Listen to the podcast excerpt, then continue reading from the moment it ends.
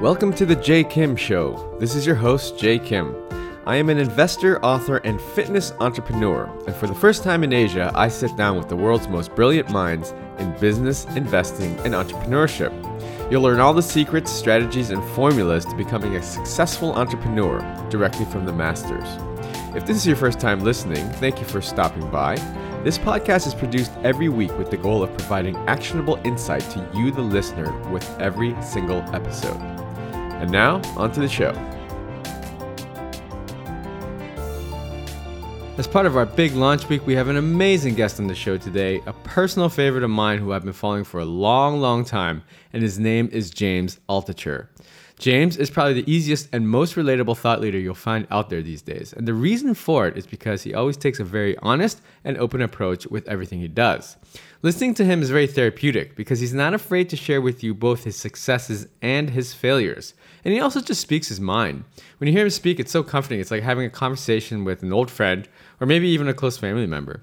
James is a brilliant entrepreneur. He used to work at HBO and then he got into tech, so he started a company that designed websites for the likes of American Express, Con Edison, Time Warner, and even the Wu Tang Clan. After that, he was a hedge fund manager because he's a very savvy investor. And then along the way, he became a best selling author, a famous podcaster, and a highly sought after public speaker. His last book, Choose Yourself, was a Wall Street Journal bestseller, and that's only because he decided to self publish and not go to traditional publishing route. And that book alone has sold more than half a million copies to date. USA Today named that book, Choose Yourself, among the 12 best business books of all time. We are so lucky to have him on the show today. He has just launched his new book, which is called Reinvent Yourself, which is just another treasure trove of gold. I know you guys are going to get a ton of value out of this episode. Let's just get right into the show.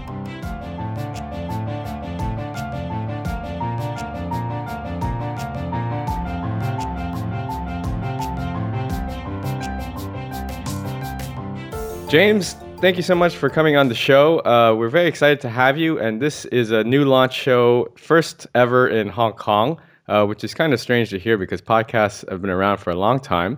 But uh, we're very excited, and we're happy to have you on the show. Jay, thanks so much for inviting me to come on the show. I'm really excited. This is the first Hong Kong based podcast I'm on. well, what a coincidence. So, for our audience out here, uh, I mean, I'm sure you have readers, uh, subscribers from from Asia. But for those of uh, us out here that haven't heard of you or don't follow this space, maybe you could just give us a quick intro on who you are and how you became such a successful entrepreneur.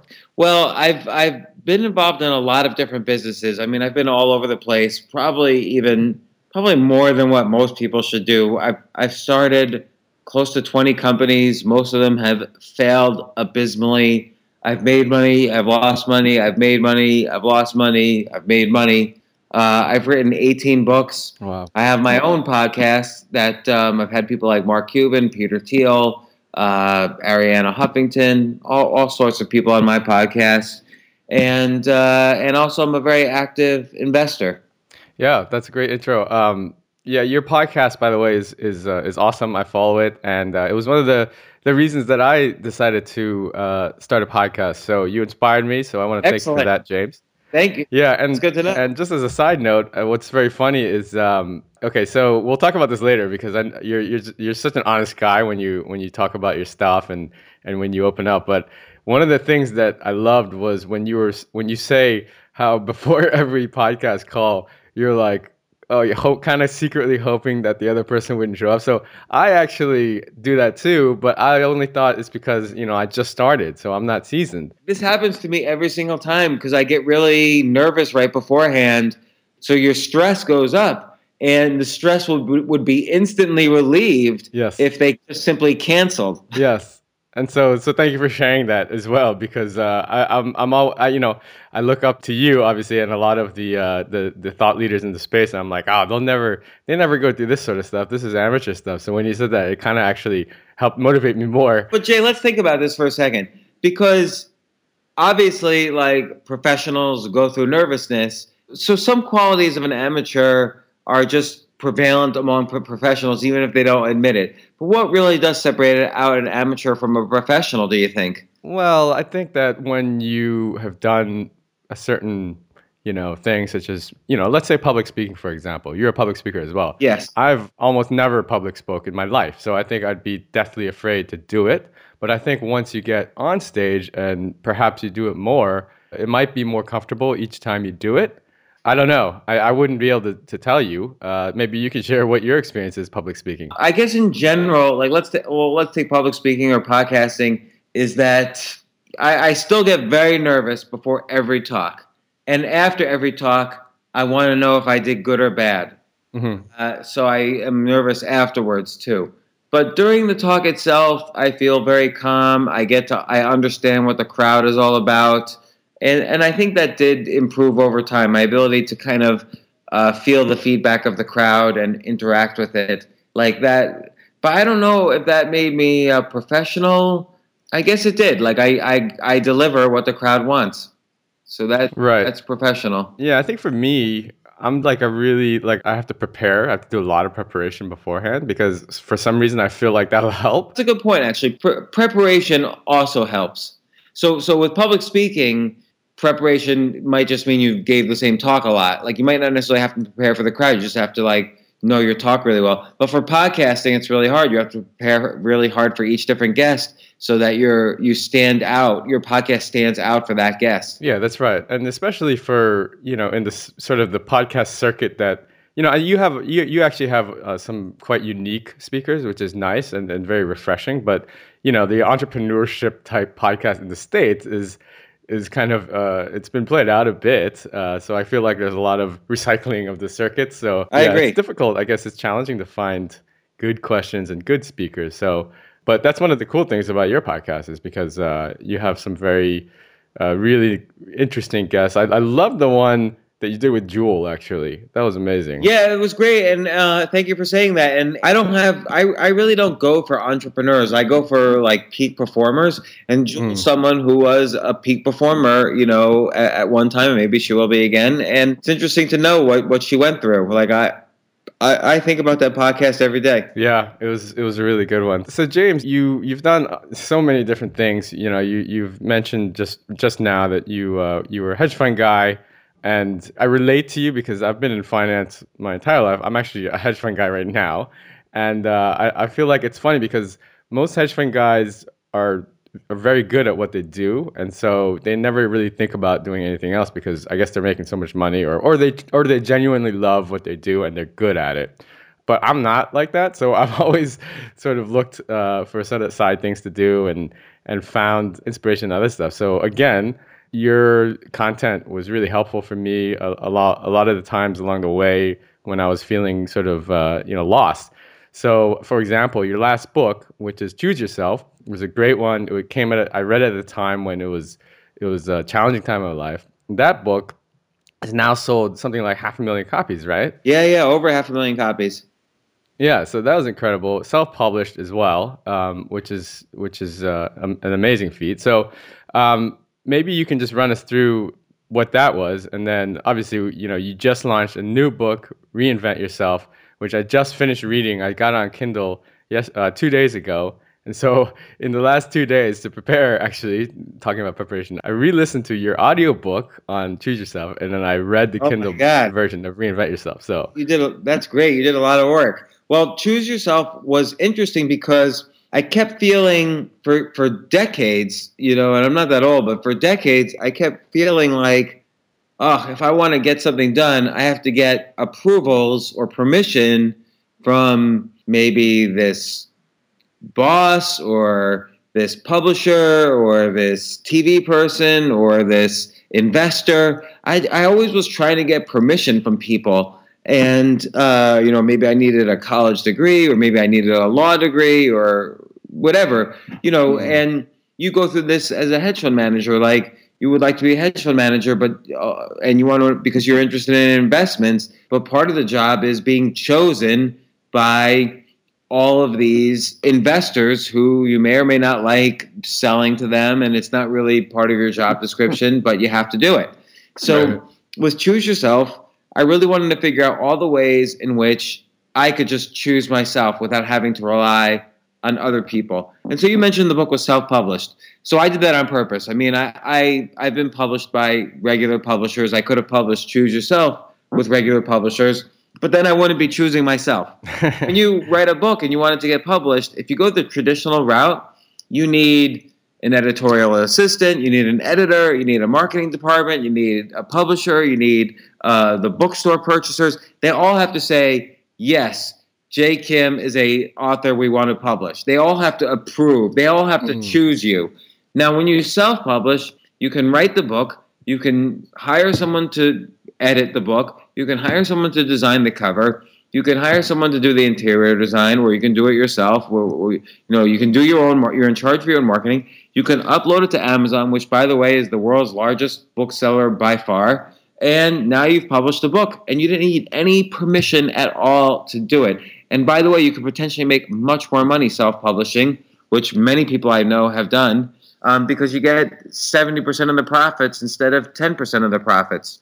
So right. that was a classic example where I took out the middlemen and I, I chose myself to, to publish a book. Now, it's not just about knowing the techniques. You also have to say, hey, I don't need to be, I don't need someone else to validate me. And we, we very much internally want other people to validate us and mm-hmm. to say uh, James is great, so I'm going to publish his book. Like we feel good when that happens, but you have right. to also work on yourself, kind of almost psychologically and emotionally, and and with your health and everything. It's like you're in training to choose yourself, and that's important as well. Yeah, that's that's something that I guess you just have to find for yourself. You know, I think um, I think that book is very highly relevant actually to the Asian audience, um, and I don't know uh, sort of, you know, I don't know that much about your your background and your upbringing and whatnot, but for Asians especially, um, you know, entrepreneurship is kind of looked down upon. You know, when I was when I was growing up, my parents wanted me to be a doctor, right? And so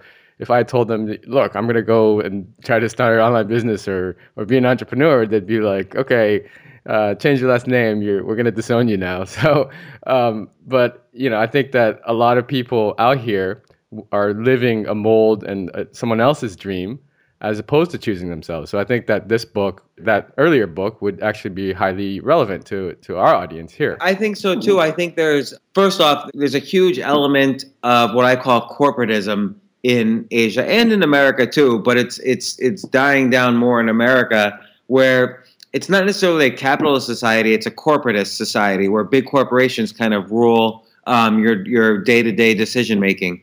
And that's kind of dying out in America. In fact, most of the jobs created in the past few years have been part time or freelance jobs or lifestyle entrepreneur jobs. Mm. But in Asia, I still think there's a, a, very big emphasis on corporatist culture. And uh, that's still very influential there. But again, you can be an employee and still choose yourself. It's just, it's really go, boils down to who are you going to let choose your own life vision? Are you going to let your boss do it or are you going to do it? And once you take more and more control over your own life vision and your life purpose, then things start to change. Whether you're an employee or an entrepreneur or whatever, things change. It, it, it's not necessarily about just being an entrepreneur. Right.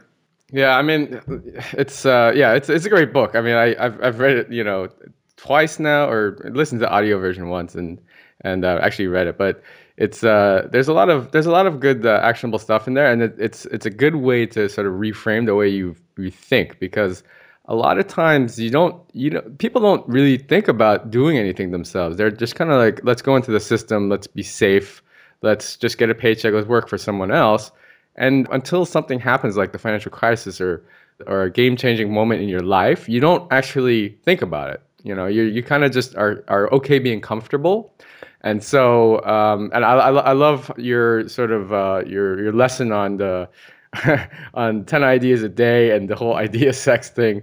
Uh, I think that's great. Um, and it's like training your brain, right? Yeah, I mean, it's very important. Like, if, if you don't exercise your idea muscle or your creativity muscle every day, it's going to atrophy just like any other muscle. So, I always encourage people write down 10 ideas a day Write down 10 bad ideas a day. They don't have to be good ideas. You don't have to use them. You don't have to look at them ever again.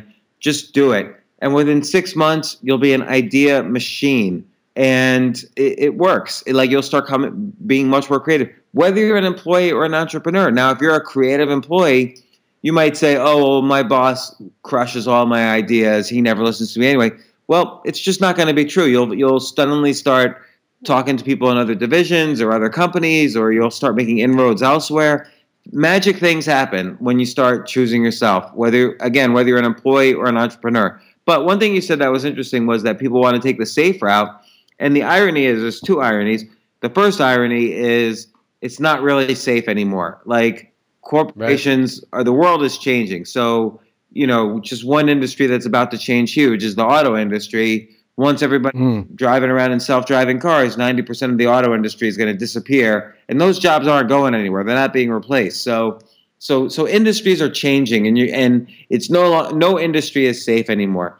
And the other irony is that we're, we we live in a fast changing world and and and we're not immune to that to that speed of change, that philosophy of change. We want to change too. So if you're in a job for too long, you feel stuck and you want to you feel in a rut and you just want to get out of it. You things you, you want to either choose yourself or as I call it in the latest book, you want to reinvent yourself. Right. Okay. So so let's say I am uh, you know stuck in my day job and what I think is safe, but then I'm listening to this podcast and I'm like, oh, you know what? James just said that you know, maybe I work in the auto industry and I'm like, oh no, my future's doomed. Okay. So I read Choose Yourself and then, so Reinvent Yourself just came out. So I run to the store and I grab it. From from what I gathered, it definitely has a lot of actionable steps. And what I enjoyed was a lot of the sort of lessons taken away from perhaps your podcast guests or guys that you follow or you've read about. I basically looked at maybe, you know, 50 to 100 different peak performers. Anybody ranging from Jewel, as you mentioned, to like mm-hmm. Mark Cuban or Peter Thiel or or heck, I even had a chapter on on Pope Francis. Right, right. Just because he's such an unusual character, and I'm not Catholic or anything, but you could learn. You know, one one key I always try to do is what's one takeaway? What's one thing I can learn from everyone? And I think that's an important thing about reinventing yourself. It's like everyone you look at, everyone you interact with, study them a little bit and figure out what's that one thing you can learn from them because that may that may be a crucial part of your own personal very unique reinvention mm. but you know the first thing i always want to mention is that it is really, important. You can't come up with ideas you can't reinvent yourself if you're sick in bed. So physical health is important and so that means all the basics of you know exercise nutrition sleep. Emotional health is very important.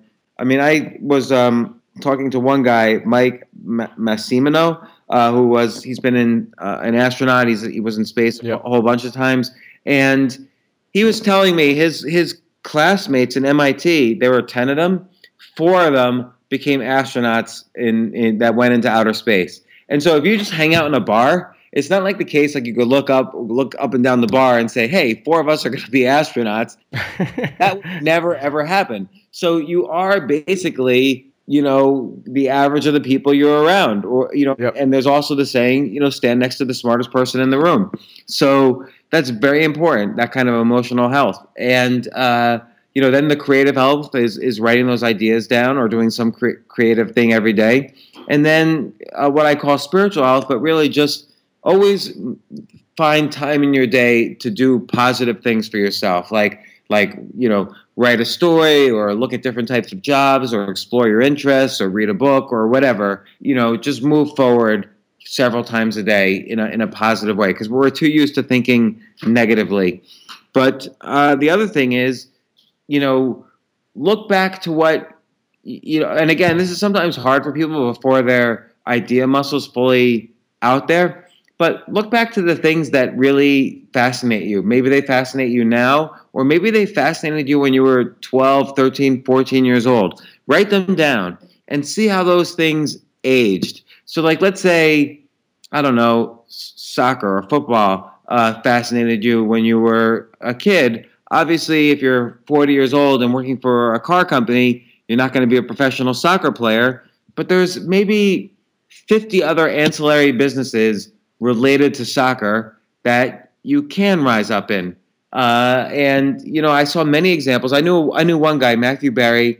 He was a mm-hmm. uh, he wrote movies in Hollywood, very successful screenwriter, and he got sick of it. He didn't he didn't like doing it, and he always loved fantasy sports. That was his obsession. So he right. started blogging on a fantasy sports site and making a hundred dollars a post. And he was he was Wow. dead broke. Like he had just gone through a divorce. All his money that he made from movies went there, and he was making a hundred dollars a blog post. And that was his start. And now, ten years later, he's sold at least one business in fantasy sports, and he's ESPN's, you know, ESPN's the main sports network in America. He's ESPN's, you know, TV anchor for fantasy sports. Like he's the most successful guy in fantasy sports. So things build up over time, but he found something he, that he loved as a kid that aged with time and he aged with it and he found what he could he wasn't going to be a professional sports star but he he became a professional fantasy sports media celebrity That's a great career pivot for him. Yeah. I like how um, in your books, and obviously just you are very open and honest. I think one of the chapters that I enjoyed uh, was the Elon Musk lessons learned. And you were basically like, being an entrepreneur is, it sucks. I mean, it's like, it's a disaster, I think you said. think about Elon Musk. Like, first off, obviously he's a, a super genius and he's a hard worker and he's creative beyond measure and he's also, you know, in good physical health. But PayPal was a hard, bloody business to to launch and start and sell and compete. You know, it was Elon Musk, but at first was at X.com and he was competing against Peter Thiel, and they were they were both competing against eBay. right. So what a what a bloody war that was. In fact, Yeah. there's even a book I think called The PayPal Wars. Yep. Then with SpaceX, he, he just reads a bunch of books and talks to people, and then he builds a spaceship. Who does that? But and he and he did it, and he launched it, and it blew up, and it then it blew up again, and then I Yep. even it blew up a third time, and finally he was he was down to his last dime, and I think he was he was living in his on his friend's couch, like he's a former billionaire. He's living on his friend's couch, and he he, he told a friend of mine, if this spaceship doesn't launch, I'm I'm done. If it, if it blows up, I'm I'm out of business. And it it, it went well. It did well. And now Oh, he's yeah. now he's worth like whatever eight or nine billion dollars, like Solar City, you know, Tesla, SpaceX, you know, all these businesses. So it's hard. It's a hard thing to do to be the the the top of the world, but you don't have to be the top of the world to be a, a happy and and tranquil and content person. I don't know if Right. Elon Musk is tranquil or not. I think there's a lot of lessons to be learned from him, but it's not necessarily the route, for instance, that I would choose for myself. Right. Yeah. Elon was actually here last year for this very festival that we're launching next week, the Start Me Up. Uh, it was Hong Kong 2016. He was the keynote speaker. So uh, he's a very impressive dude. James, so you, you always take this honest approach. And I have to ask you, at what point did you, when you were sort of putting yourself out there, did you realize that, you know what, it's okay to open the kimono, as they say, um, and just be honest with and connect that way with your audience as opposed to, you know, having a front. I mean, this is something that even I struggle now because I'm just getting into this podcasting thing, and a lot of times I, you know, I listen, I consume a lot of content, and I feel like, okay, this is how I should be, uh, as opposed to maybe just being me, right? Yeah, and I think again, this was very difficult in America, but I think also it's in in Asia. There's slightly different values about this as well. Like there's this sense that you can't fail. Like you always have to be perfect. You always have to be on top of your game. You can't admit that. And and you know, and not only that, sometimes you could admit that you failed. Oh, I failed ten years ago or twenty years ago. But what about if you're failing right now? You know, it's very tricky how you, you know, write about it and talk about it and, and discuss it and be honest about it in, in a way that's sincere.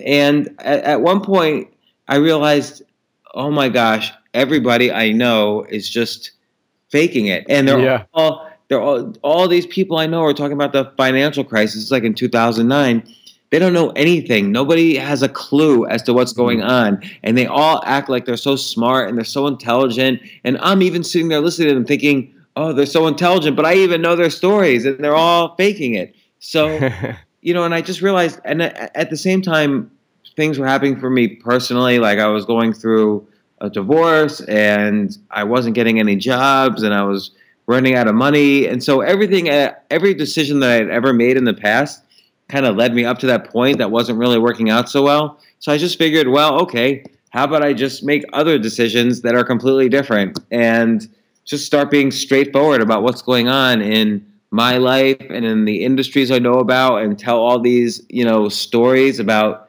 things that have happened to me that have been really horrible. And it's almost like gives per- permission for others to realize it's okay to have horrible experiences in your life. Life goes on. That's the point of life is to have is to ride this roller coaster. Yeah, I think I think that that's right. That's completely right, and, and especially when you put yourself out there in a in a position to be vulnerable and for other people to look in. There's so many times where you, actually people don't care as much as you think that that they care about you or or what you're going through or I don't know. I mean, I find myself doing that all the time. Like even something as simple as like, oh, my website's not like perfect. Like people are gonna hate me or they're gonna they're not gonna they're gonna unfollow me or whatever. And you know, at the end of the day, they don't actually care about it as much as you do. So uh, yeah, I, I, guess it's a it's a mental battle. Um, so James, have you ever been out here in, to Asia or Hong Kong?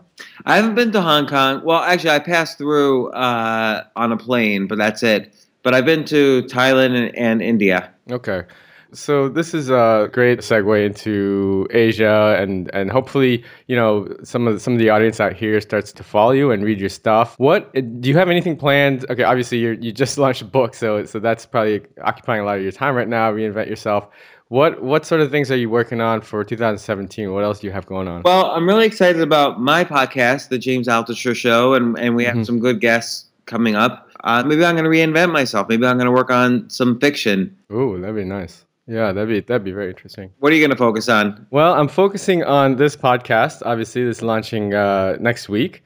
So here's here's a here's a story. Um, well, I, I, I want to take a moment actually to thank you publicly because so I you know I followed you and I, I think I subscribed to one of your newsletters, which you have you have several of them, but I subscribed to one of them. I think the Altucher Report, and by just reading that, uh, I clicked through and then I saw uh, I saw a webinar you did with Tucker, and so I watched the entire thing, and it's what you were talking about earlier about uh, self-publishing.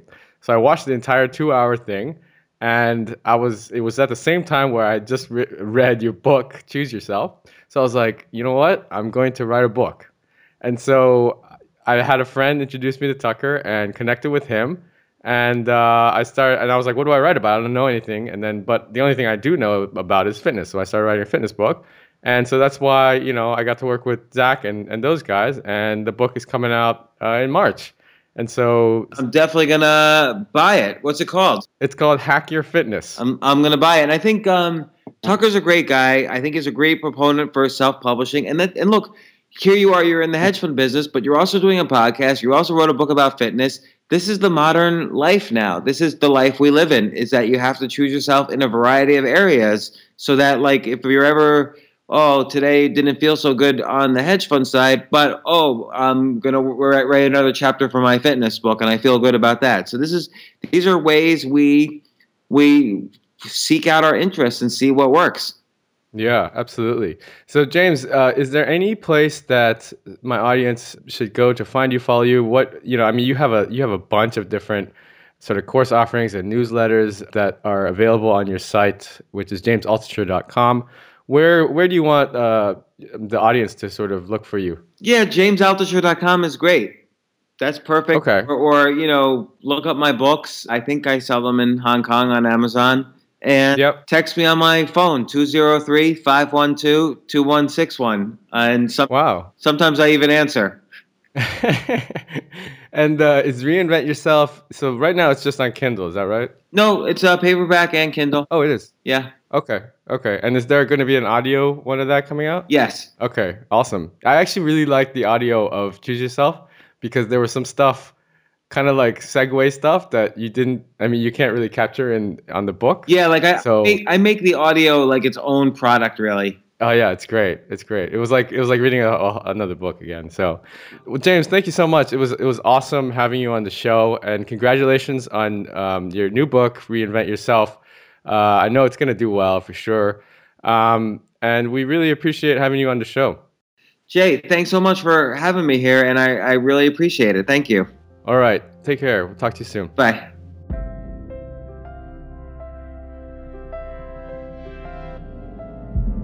I hope you enjoyed today's episode. All the show notes and links can be found over at jkimshow.com. Come back often and make sure you subscribe, rate, and review. Don't forget to join us next week for another exciting episode of The Jay Kim Show. I'd love to hear your comments. You can find me on Twitter at jaykimmer, J A Y K I M M E R. See you guys next week.